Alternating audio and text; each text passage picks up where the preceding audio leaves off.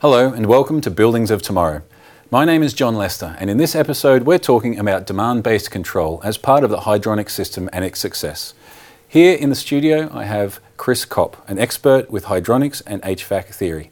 Chris, thank you very much for joining us. My pleasure, John. So please tell us what demand based control is. Okay. I think when we look at a hydronic system, we have the consumers, and there we have different demands throughout the year. Sometimes we need more cooling, less cooling, more heating, less heating. And what we would like to achieve in such a system is to gather information about this demand and bring it back across the distribution all the way back to the production to deliver only as much heating and cooling as is needed at any given time of the operation in the building. Okay, so understanding what we need at the consumption side, so then we can change how the production and the distribution work exactly. so that we can deliver the right amount of energy. Exactly. Okay. Exactly.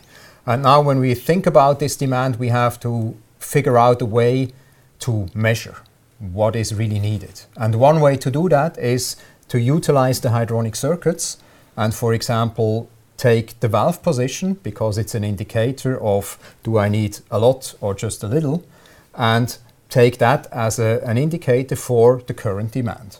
And then do that, of course, across several consumers, add that up, and then we have the value of what the production needs to create and what we have to deliver across the distribution. Amazing. So we understand what's going out, uh, going on out there in the fields, and we make that, that calculation, and we have to make this change at the production scene. Right. Similar to uh, a power station, as an example, producing enough electricity to give a city everything that they need. Yeah.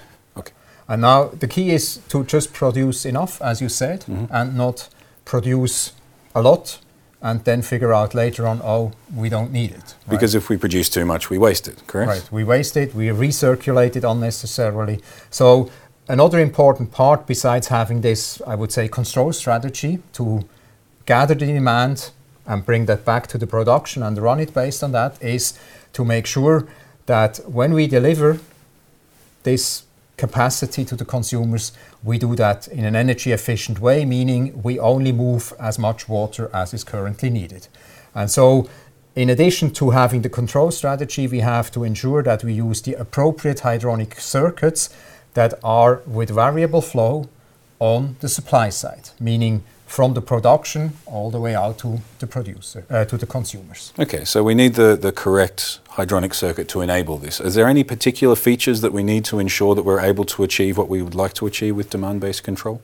Yeah, I, th- I think we need to select the right hydronic circuits, which would be, for example, a throttling circuit, an injection circuit with two-way valve, or also a mixing circuit, because they are all variable flow between the production and the consumer but of course, we also have to be able to gather the information about the demand, which means very often we have to have some means in the building automation system to transport this information, meaning we have to gather the valve position, even if it's in a remote location, and bring it back to the distribution or even further back to the production. And sometimes that's a little bit of a challenge because buildings are far, uh, parts are far apart in the building or buildings are far apart amongst each other. Mm-hmm. And so there we have to find a way how can we gather this information. And so this is to understand and collect the information. At the production end, do we have to make any, any changes or have a special design to enable this? Of course, the best way is when the producer, the boiler in case of heating or the chiller in case of cooling, can be also run in a variable mode. Sometimes we call it modulating or it would be continuous control and then we can really adjust what is produced at any given time to the demand. What we have to keep in mind there is that these producers can only be modulated within a certain range. You can't drive them all the way down to zero.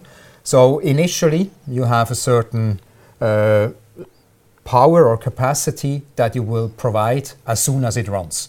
And very often, we also then have to think about what do we do with this initial capacity? If this is 30% of the maximum and we only need 10 or 15%, where does the difference go, Yeah. right? And that's when we then may, might need storage tanks and things like that to really be flexible enough also on the production and in the di- distribution side. Okay, perfect. So demand based control is all about understanding what we need and then enabling the, the circuit, the distribution control, and the production side to make changes to actually deliver exactly what we mm-hmm. need mm-hmm. within the field. Yeah. But it's not only the local consumer circuit, it's really the whole setup of the hydronic system. Mm-hmm. From the consumer across the distribution back to the production, with, including the pumps. And there also, they have to be the right size. If we have a pump that is way too big, even if we can run it up and down, it might be ev- still too big if we run it at the lowest speed possible. Okay. Right. So there are a lot of additional things we have to think about than just saying, "Oh, let's take this hydronic circuit." And make the piping between the production and the circuits this and this way. That's Okay. not enough. We have to look beyond that and also understand how other parts, the producer, the pumps, really can be operated. So we have to do some work, we have to make some changes, but is it worth it in, with the energy savings? Absolutely, absolutely. Because, for example, the pumps, there is some theory, some physical theory, where we know that when we reduce the flow, the resistance in the piping network gets reduced, and by that, the power consumption gets reduced even more. Okay. And these laws are called proportional laws or affinity laws, and they are a very vital part to understand them when we want to do fully demand based control. So it, it goes way beyond just knowing the hydronic circuits. Perfect. So there's additional physical and, and physics based things that we need to take into account so that we can be successful in this approach. Absolutely. Perfect. Thank you very much for your time. My pleasure, John. And thank you all for joining us on Buildings of Tomorrow. Feel free to like, comment, and share this episode, and please subscribe to us here on this channel. My name is John Lester, and I look forward to seeing you again soon.